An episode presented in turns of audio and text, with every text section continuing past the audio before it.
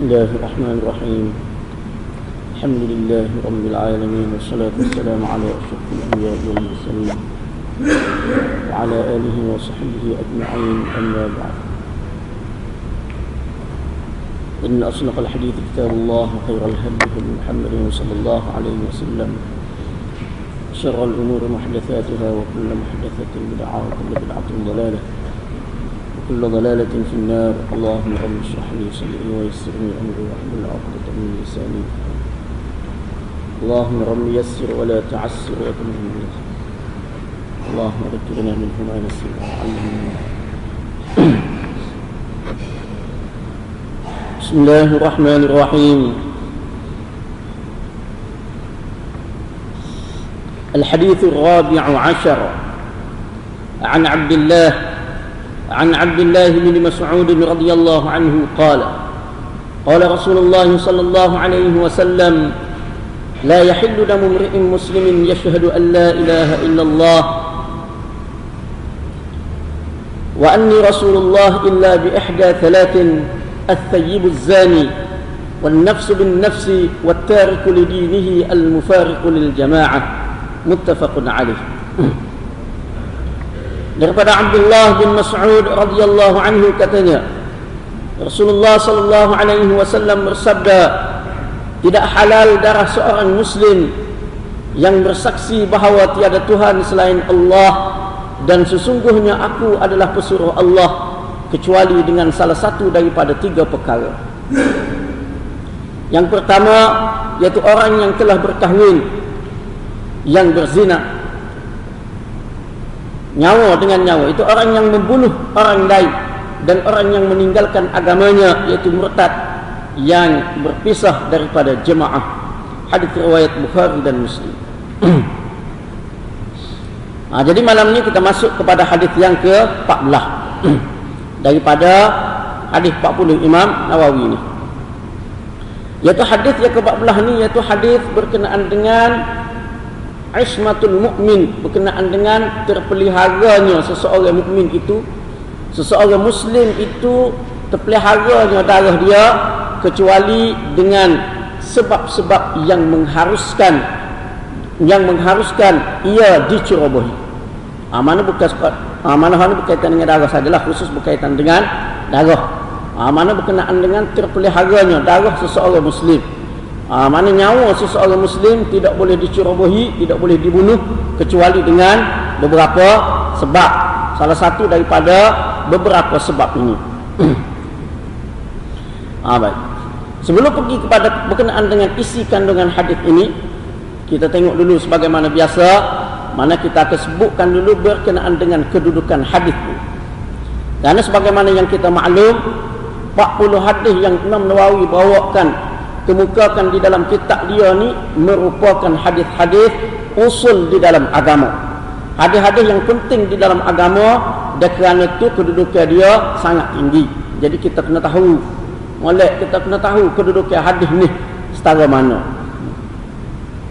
Di antara dia iaitu kata-kata Ibnul Mahdi dan Ibnul Madini berkenaan dengan hadis ini, iaitu kedua-duanya mengatakan keseluruhan hadis. Hadis ni kalau kita nak kira keseluruhan hadis ni semua sekali ni, dia tidak boleh lari daripada sekitar 4 hadis ni. Tak boleh lari. Hadis ni kait dengan hadis ni, hadis ni kait dengan hadis ni. Tak boleh lari. Iaitu yang pertama, hadis berkenaan dengan niat. Innamal a'malu binniyah. Ya, telah kita baca hadis yang pertama daripada kitab ni. Yang kedua, hadis berkenaan dengan rukun Islam, iaitu bunyal Islam ala khamsin. Yang ketiga, hadis berkenaan dengan al-bayyinatu ala al-mudda'i wal yaminu ala man ankara, iaitu bukti mesti dibawakan oleh pendakwa, orang yang mendakwa. Dan juga hadis ni, iaitu la yahillu damu mri'in muslimin illa bi ihda thalatin. Mana kedudukan hadis ni sangat tinggi di sisi agama kita. Jadi sebab apa kedudukan dia tu sangat tinggi? Waktu tu kita akan tengok di dalam perbahasan berkenaan dengan hadis ini. Di antara sebab hadis ini begitu tinggi, penting di dalam agama kita, kerana apa? Kerana hadis ini merupakan hadis yang penting berkaitan dengan maqasid syar'iyyah, tujuan syarak, maksud syarak. Jadi Allah Subhanahu wa taala mensyariatkan ajaran agama Islam melalui Nabi sallallahu alaihi wasallam. Ada tujuan dia, ada sebab dia, ada maksud dia. Bukan saja-saja. Bukan saja-saja. Setara agama hok tidak mari daripada langit. Agama yang direkod oleh manusia, dia pun ada falsafah dia, ada maksud dia. Walaupun kadang-kadang tidak bersesuaian dengan tidak dari segi kemunasabahan, tak ada kau tak cara hak tu, tapi dia ada maksud dia, dia ada tujuan dia. Jadi kalau agama setara tu pun ada tujuan dia, ada falsafah dia, maka Islam ni lebih-lebih lagi. Islam agama yang mari daripada langit, agama yang mari daripada Allah Subhanahu wa taala, sudah pasti dia mempunyai tujuan yang sangat tinggi, mempunyai maksud yang sangat tinggi. Jadi hadis ini merupakan salah satu daripada hadis yang penting berkaitan dengan maqasid syar'iyyah. Sebab apa? Sebab hadis ini menepati 3 daripada 5 perkara asas ataupun 5 kepentingan dalam kehidupan manusia yang dipanggil ad-daruriyatul khams. 5 perkara penting, benda hak mesti tak boleh lari, hak asasi manusia. Hak ni manusia mesti dia kena jaga, hak ni mesti ada, hak ni pada diri manusia yang mesti dijaga. Iaitu hadis ni menepati penjagaan kehormatan, penjagaan nyawa dan juga penjagaan agama. Hadis ni dia kait dengan nak jaga kehormatan manusia, kesucian diri manusia, nak jaga nyawa manusia, dia juga nak jaga agama manusia. Supaya apa? Supaya kehormatan manusia terpelihara, nyawa dia terbela, agama dia tu mana terselamat daripada dicerobohi, mana agama dia tu tidak boleh dicerobohi, tidak boleh ditukar agama Islam dia tu. Supaya apa? Sebab apa? Sebab agama ni merupakan panduan yang penting di dalam kehidupan manusia. Kalau tak ada agama, rosak manusia. Sebab tu Islam dia jaga sangat agama seseorang tu supaya tetap berada di atas landasan Islam. Supaya apa? Supaya dia terus berada di dalam petunjuk, terus berada di dalam mana kehidupan yang betul, berlandaskan kepada mana landasan yang betul, landasan yang benar. Dia juga kerana kalau dia murtad, maka dia menjadi fitnah kepada orang lain, menyebabkan orang lain terhalang daripada memeluk Islam, dan juga orang Islam yang lain akan jadi terpedaya, menyebabkan agama orang lain pun tidak terpelihara. Sedangkan Islam ni dia nak supaya orang lain mari kepada Islam, dia nak supaya orang lain terima cara Islam, terima sistem Islam.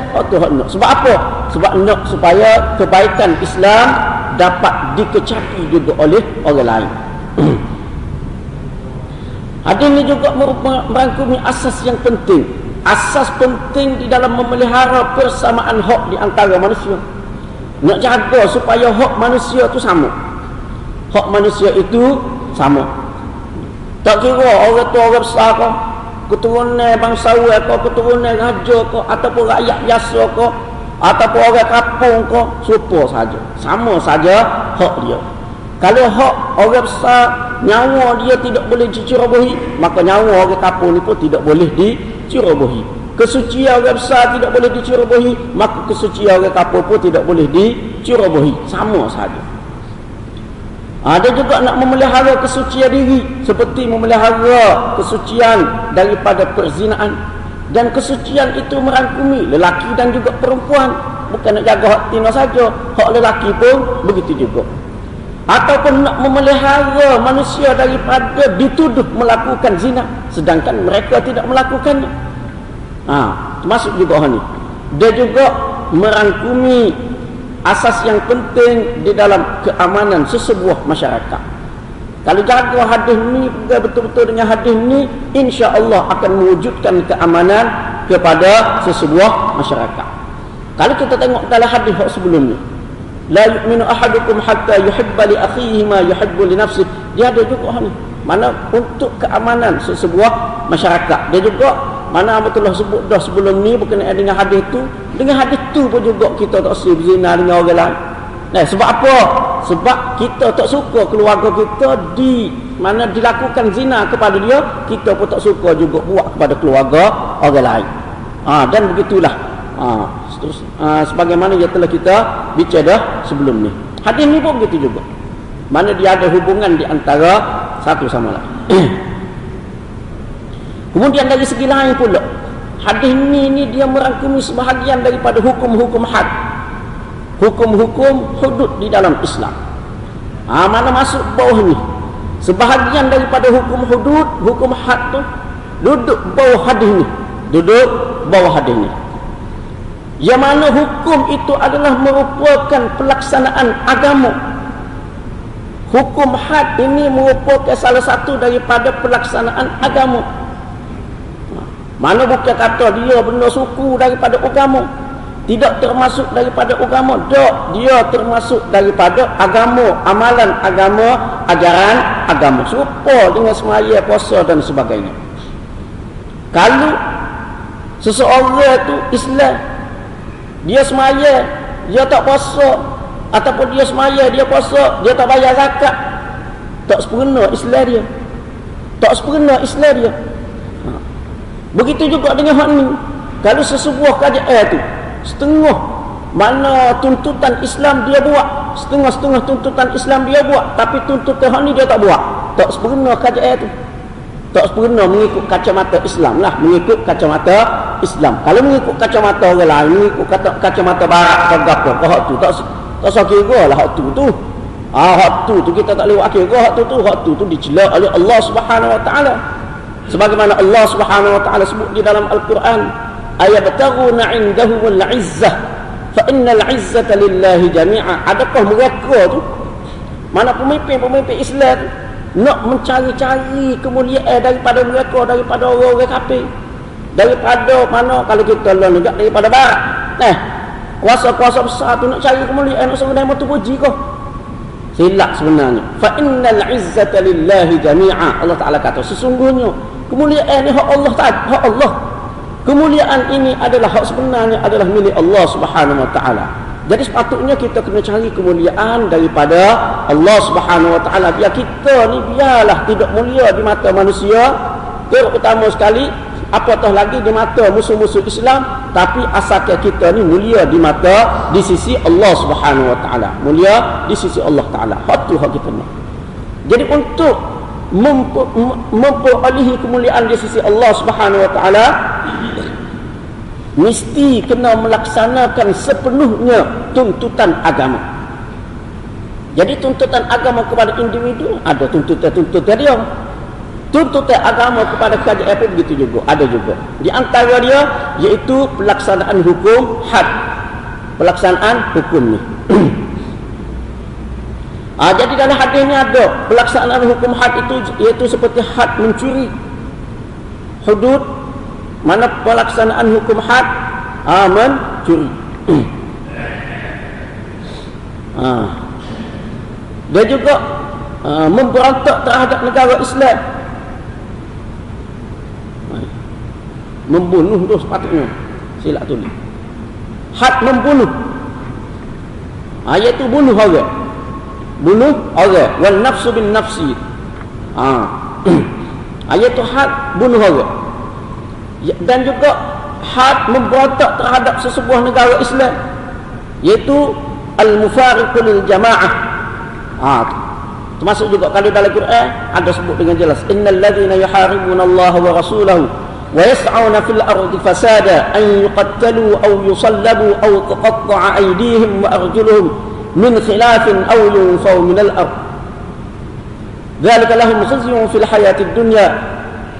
وَيَوْمَ الْقِيَامَةِ لَهُمْ عَذَابٌ وَيَوْمَ الْقِيَامَةِ لَهُمْ عَذَابٌ أَلِيمٌ.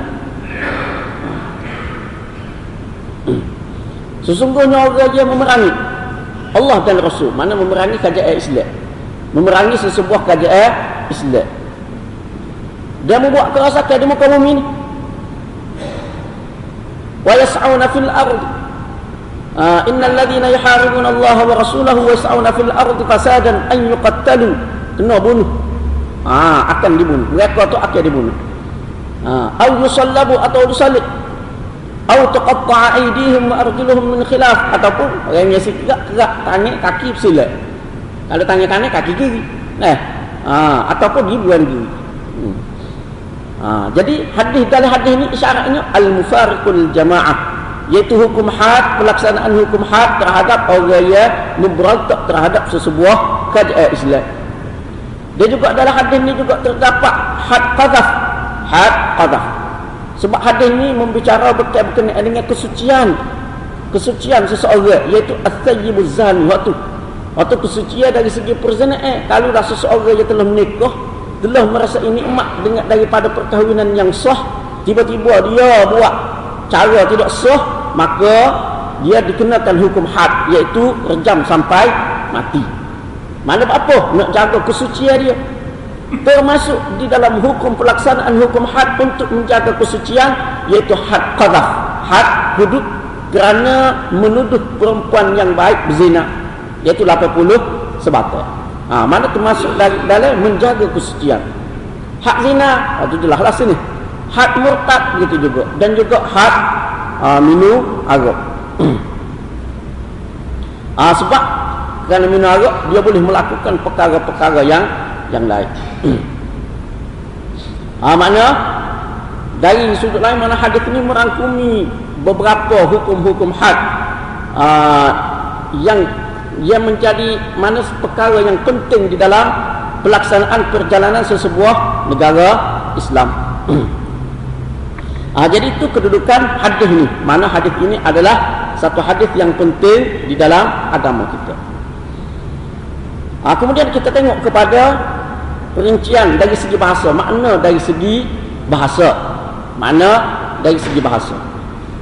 Jadi dalam hadis ni Nabi SAW kata, la yahillu damu mri'in muslimin, tidak halal darah seseorang muslim.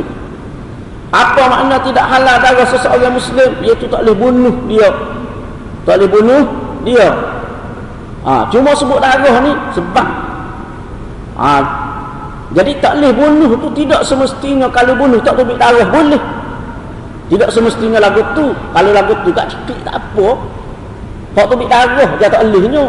Cekik tak apa, cekik sampai mati tak kena, sebab tu cekik tak tubik darah. Adakah dengan makna lagu tu? Tidak. Di sini la yahillu damu mri'in muslimin, tidak halal darah seseorang muslim, makna dia ni tak boleh bunuh, tak boleh bunuh.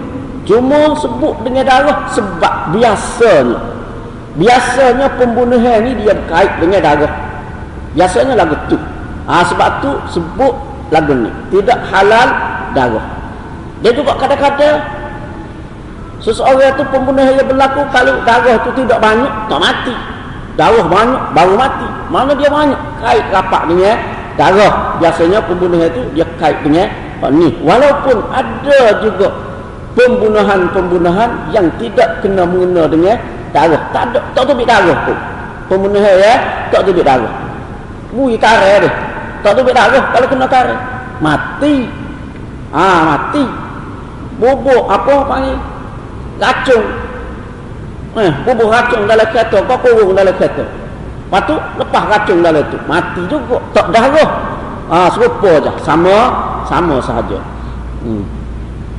Jadi mana sini tak boleh bunuh seseorang muslim kecuali dia melakukan sesuatu, salah satu daripada sebab yang mengharuskan ia dibunuh, kecuali kalau dia buat mana kecuali kalau dia melakukan perkara-perkara yang menyebabkan, yang mengharuskan dia dibunuh, barulah boleh bunuh. Kalau tidak, tak boleh bunuh. Kalau tidak, tak boleh bunuh seseorang muslim.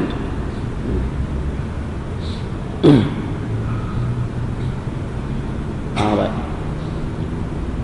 Kemudian dalam hadis ni juga sebut at-thayyib. Thayyib tu apa makna thayyib?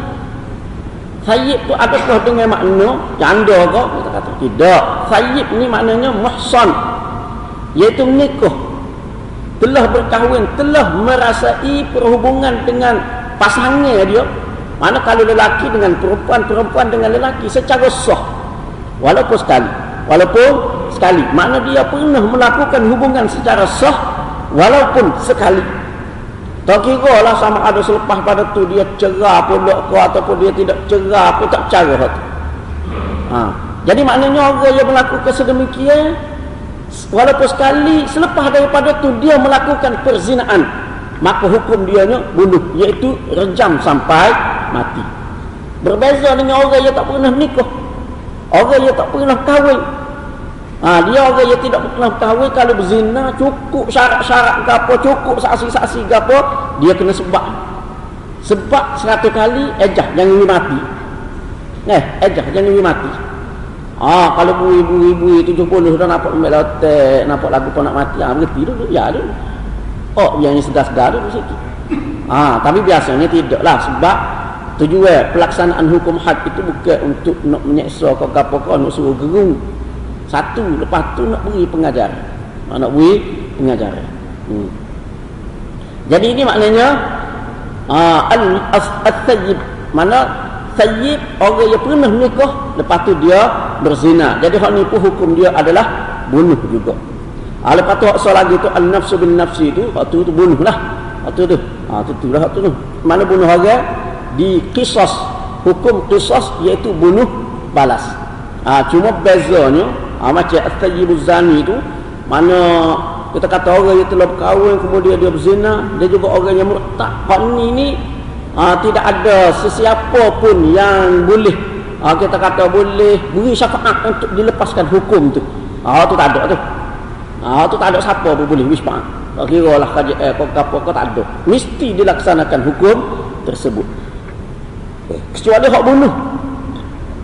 Kalau bunuh, dia lain, sebab bunuh ni dia berkait dengan hukum qisas, hukum qisas. Jadi bunuh ni kalulah waliyul maqtul, wali kepada orang yang dibunuh, dia maaf. Itu lain, mana boleh dilepaskan daripada hukum bunuh balas. Cuma dia adalah syarat-syarat dia tu. Wa man qutila mazlum wa man qutila tu makna wali dia tu boleh menuntut bela. Tapi kalau wali nak maafkan pun boleh juga. Mana boleh dilepaskan daripada hukum tersebut. Jadi waktu itu perbahasa secara lanjut, waktu itu perbahasa khusus berkenaan dengan pelaksanaan hukum Islam, pelaksanaan hukum had, hukum qisas, hukum ta'zir. Waktu itu dia kena perbahasa suku pula secara lebar. Kemudian yang ketiganya, orang yang meninggalkan agama, dia berpisah, dia memisahkan diri daripada jemaah. Al-mufariqu lil jamaah, itu sebagai tafsiran kepada meninggalkan agama.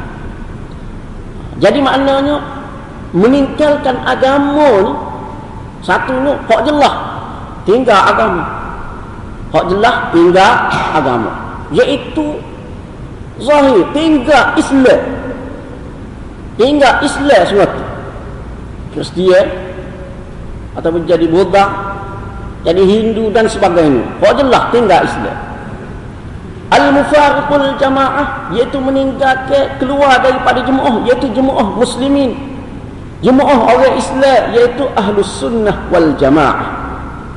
Mana meninggalkan jemaah ahlus sunnah wal jamaah, jemaah yang diiktiraf oleh Al-Quran dan hadis Nabi sallallahu alaihi wasallam. Jemaah yang diiktiraf oleh Nabi sallallahu alaihi wasallam. Iaitu mana jemaah yang berpandukan kepada sunnah, iaitu sunnah Nabi SAW berpandukan kepada hadis. Patut apa tidak berpandukan kepada Quran? Kerana beberapa sebab apa tidak bernama Quran itu ahlul Quran. Kerana satunya tidak ada satu pun golongan yang sesat ia mendakwa tolak Quran, tak ada. Walaupun pada hakikatnya mereka tolak Quran, tapi dia tak tahu, jadi kerana tu tidak perlu ada golongan yang mendakwa bubuh nama sebagai golongan Quran. Tak ada buat tu pun. Sebab apa? Sebab tak ada golongan yang tolak Quran. Dakwa lagu tu, walaupun tolak tu tak tolak, tapi dakwa lagu tu tak ada. Dan juga yang kedua, kerana sunnah itu adalah merupakan pentafsir, penghurai kepada isi kandungan Al-Quran. Serupa je, benda sama, benda sama. Pegang kepada sunnah bermakna pegang kepada Al-Quran. Sebagaimana Allah Subhanahu wa taala berfirman, "Man yuti'ir rasul faqad ata'a Allah." Sesiapa yang taat kepada Rasul, sesungguhnya dia pun taat kepada Allah Subhanahu wa taala. "Wa ma ataakumur rasul fakhudhuh wa ma nahakum anhu fantahu." Benda apa-apa yang dibawa oleh Rasul kepada kamu, ambil, pegang. Apa-apa yang Rasul larang, tinggal. Mana jelas Quran sebut Rasul, mana sunnah Nabi sallallahu alaihi wasallam. Dan juga selaginya jemaah. Jemaah ke apa? Jemaah sahabat. Jemaah sahabat, sebab jemaah itu adalah jemaah yang diakui oleh Allah Subhanahu wa taala di dalam Al-Quran. Jemaah yang memperolehi keridaan Allah Subhanahu wa taala. Jemaah yang menjadi saksi kepada kebenaran Islam kita. Jemaah yang mana Allah Subhanahu wa taala sebut kalau lari daripada jemaah tu akan mana terkeluar daripada agama.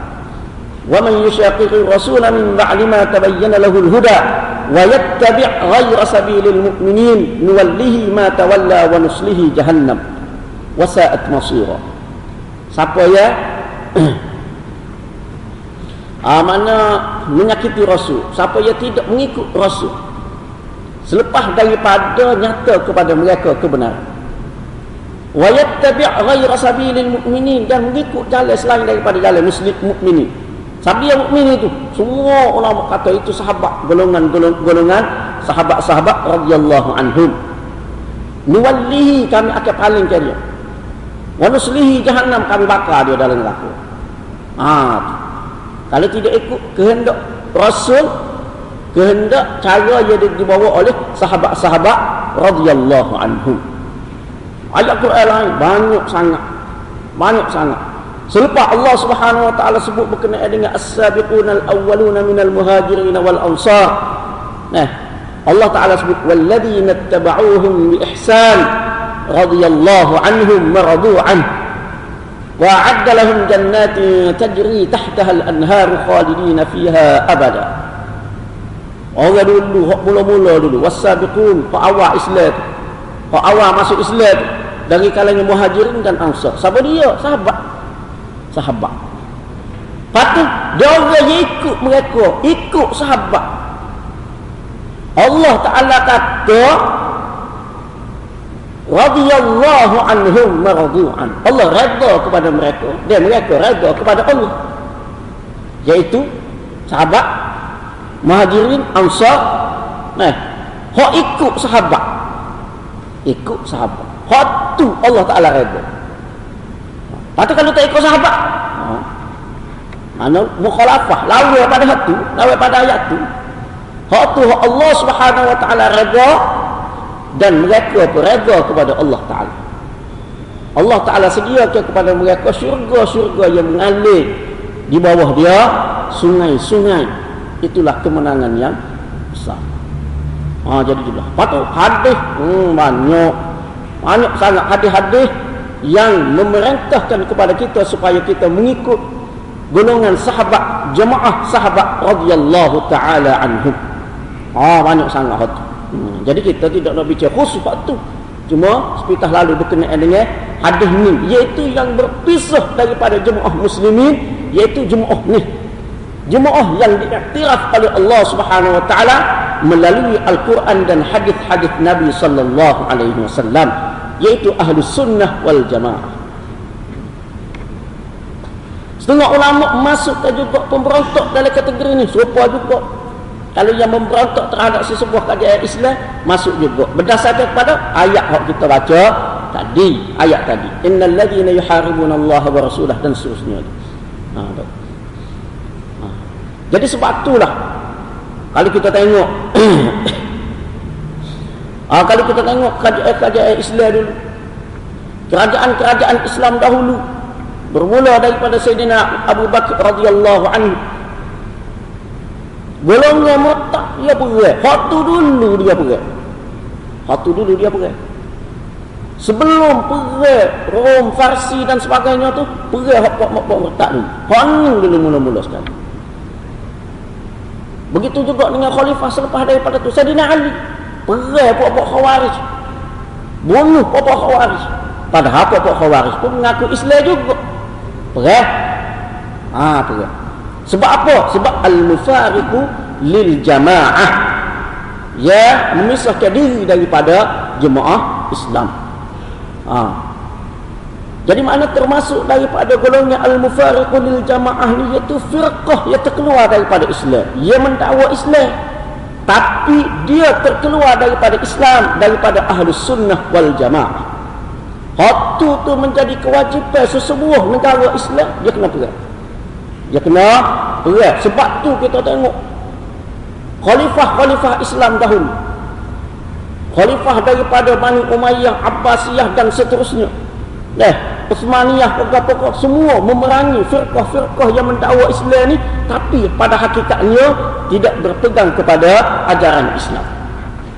Dia juga kalau kita tengok dalam syarah-syarah hadis mana-mana, seperti syarah Suyuti, Ad-Dibaj, seperti syarah Imam Nawawi, dan syarah-syarah yang lain, mana dia jelas bau hadis ni mereka memasukkan juga golongan mubtadi' al-mukaffirah, golongan ahli bid'ah yang mengkafirkan mereka, golongan bid'ah dalam akidah, iaitu berpegang kepada akidah, mempercayai sesuatu ajaran pegangan yang tidak diajarkan oleh Nabi sallallahu alaihi wasallam. Nabi tak ajar dia tu, tiba-tiba dia pegang lagu tu. Dari segi akidah. Nabi tak ajar, Nabi tidak ajar melakukan dosa besar. Daripada Quran, daripada hadis secara keseluruhan.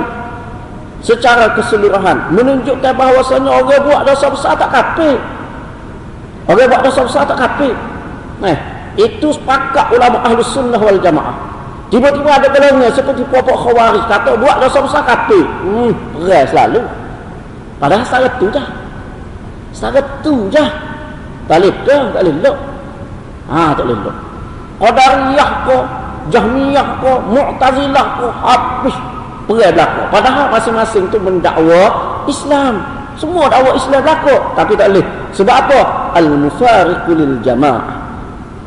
Termasuk juga di dalam kalangan itu, golongan itu, iaitu puak-puak Syiah.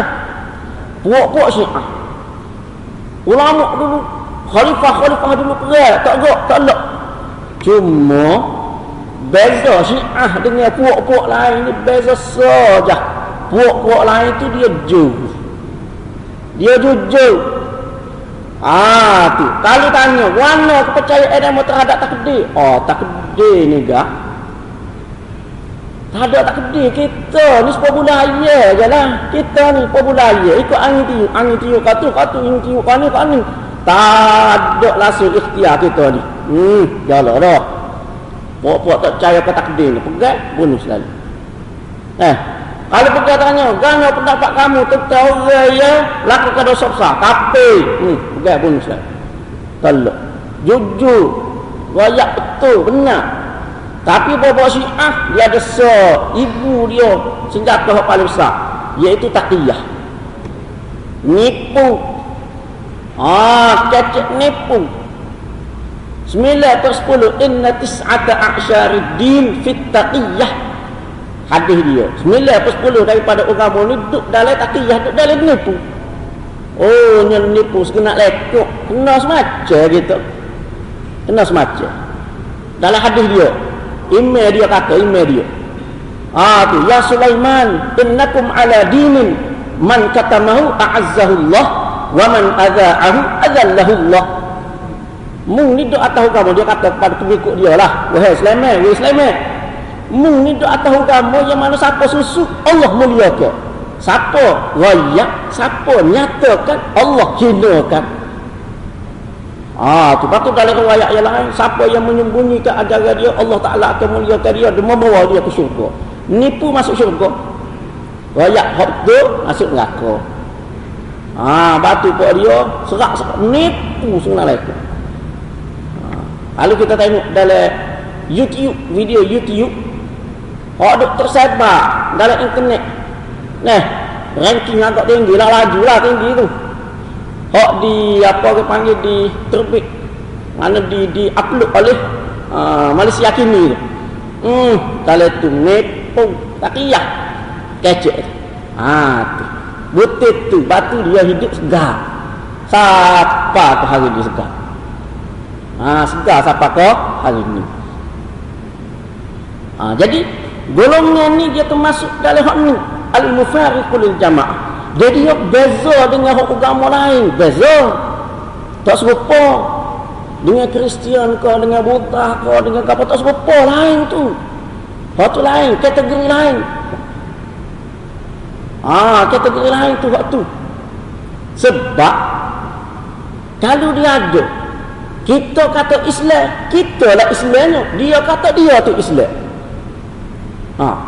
Kawan kata khalifah hak-hak, khalifah hak benar, Abu Bakar, Umar, Osman. Dia kata dok rapah. Nah, perampas khalifah hak sebenar selepas Nabi nya Ali. Tidak balas lagu tu. Tu sebab baru, sekara baru. Soalan.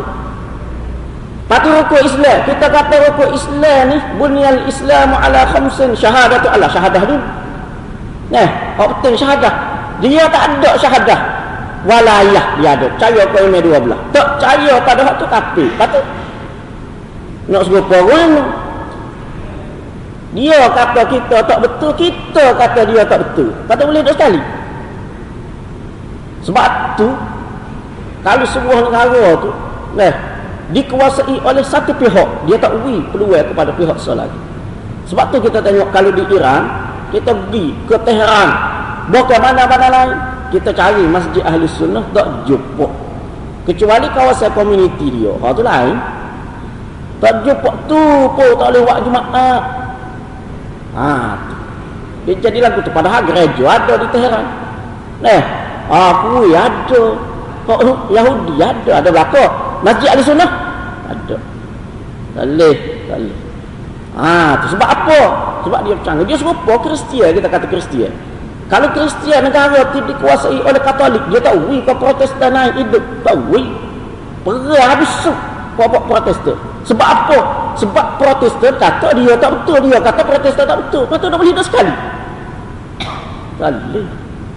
Talih. Dia lain. Hak tu kategori suku.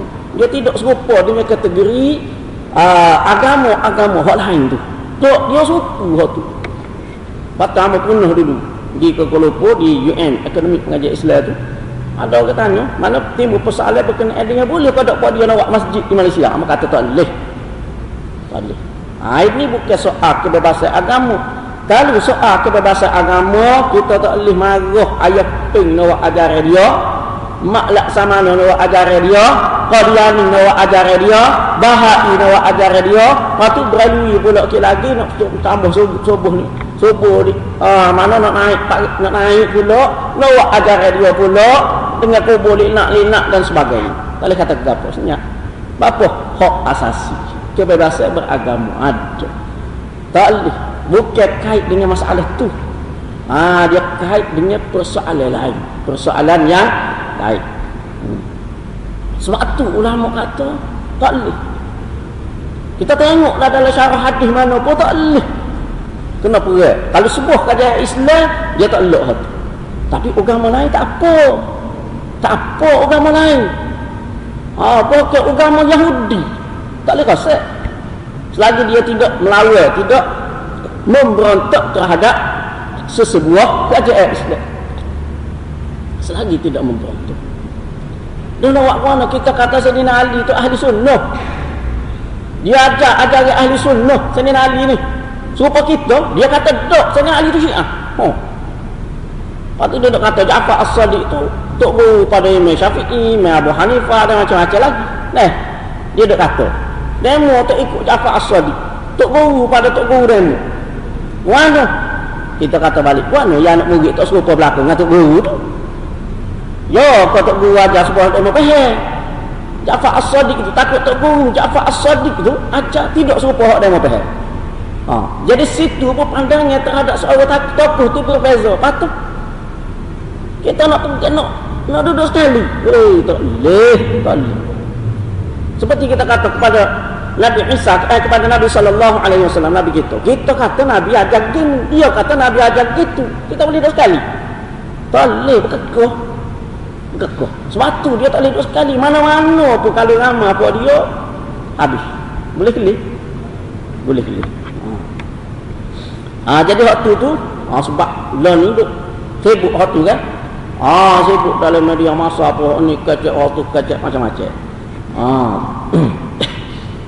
Jadi kalau kita tengok kepada syarah-syarah hadis, mana termasuk di dalam golongan yang boleh diperangi, bahkan boleh dibunuh, iaitu golongan itu, iaitu golongan mufariqul jamaah, iaitu yang memisahkan diri daripada jemaah Islam Ahlus Sunnah wal Jamaah. Boleh. Itu kerja sebuah kajian. Ini kerja kajian ni, bukan kerja kita. Bukan kerja kita. Cuma kita ni boleh buat setakat awak mampu lah lah. Boleh bagi penerangan, boleh royak kepada masyarakat. Tu je lah. Jadi kalau kajian tak laksanakan semua ni, segala hukum-hukum ni sebagaimana kita sebut tadi, kalau kajian tu tidak laksanakan, tanggungjawab dia. Kajian tu tak sempurna. Kajian tu tidak sempurna. Lepas tu kita rakyat pun rugi juga. Rugi pahala, sebab kalau kajian dia melaksanakan tuntutan Islam, dia melaksanakan sepenuhnya tuntutan Islam, kita sokong, kita pun boleh pahala. Lepas tu kalau dia laksanakan tuntutan Islam, kita kata dia nak mengelak daripada zina berleluasa, kita kata nak mengelakkan daripada hak tu. Sebab bila mana dia nak boleh laksanakan hukum had ni sesebuah negara Islam, dia kena cukup syarat dulu. Cukup syarat tu, iaitu syarat kalau dalam masalah zina ni tidak ada perkara yang boleh mendorong kepada zina. Hak tu dulu antara dia lah. Kalau curi, tidak ada benda yang boleh mendorong kepada curi. Rakyat senang-senang belaka, boleh kerja belaka, bukan menganggur. Hak tu dia kena lepas pesah tu dulu. Pesah tu, jadi nak pesah tu dia kena bereh lah, bereh benda yang mendorong kepada zina, bereh tu, pesah tu. Pesah tu tak ada lah majalah-majalah yang menjolok mata dalam media elektronik. Kau tak ada benda-benda yang menjolok mata leh. Patu hak dua-luar tu tak ada, duduk-duduk aurat. Kita pun tak dosa leh, kita pun tak dosa. Ni tak. Kalau nak beli majalah di kedai buku tu, mudah semua baik, buku mana-mana baik. Nak belinya majalah asuh. Sebelum jumpa majalah asuh tu jumpa belaka. Magepo buah limau ke apa jumpa belaka. Kau ni kelih pohon, kau ni kelih betis. Kau ni kelih dekok, kau ni kelih dada. Nak boleh jumpa majalah asuh tu, berapa butir dosa dah boleh. Boleh kita dosa. Ya TV pun tak. Apa lagi? Hai lagi. Macam-macam jenis majalah duduk situ. Tak cakap dosa lah. Tak cakap. Kita nak pilih hak lain, tapi kena lalu tu. Kena lalu. Moga kita tidak tahu dia letak mana. Lepas tu nak pilih majalah anak muslim pun nak jumpa anak muslim tu tak. Lalu. Celak kerja. Allah, banyaknya dosa. Tapi cuba kalau sebuah kajian itu melaksanakan tuntutan Islam, tak ada itu. Sebab apa? Sebab nak membendung zina. Sebab apa? Sebab ke arah melaksanakan hukum had. Tidak ke muju gitu. Tapi dah kajian tidaklah betul tak? Nyayalah kita. Lepas tu kajian kalau dia ni mendorong ke arah Islam, suruh ke ayat buat Islam, kita pun jadi mudah nak buat amal. Suka buat amal. Dorongnya itu banyak untuk beramal. Banyak pahala. Tapi suasananya tidaklah betul.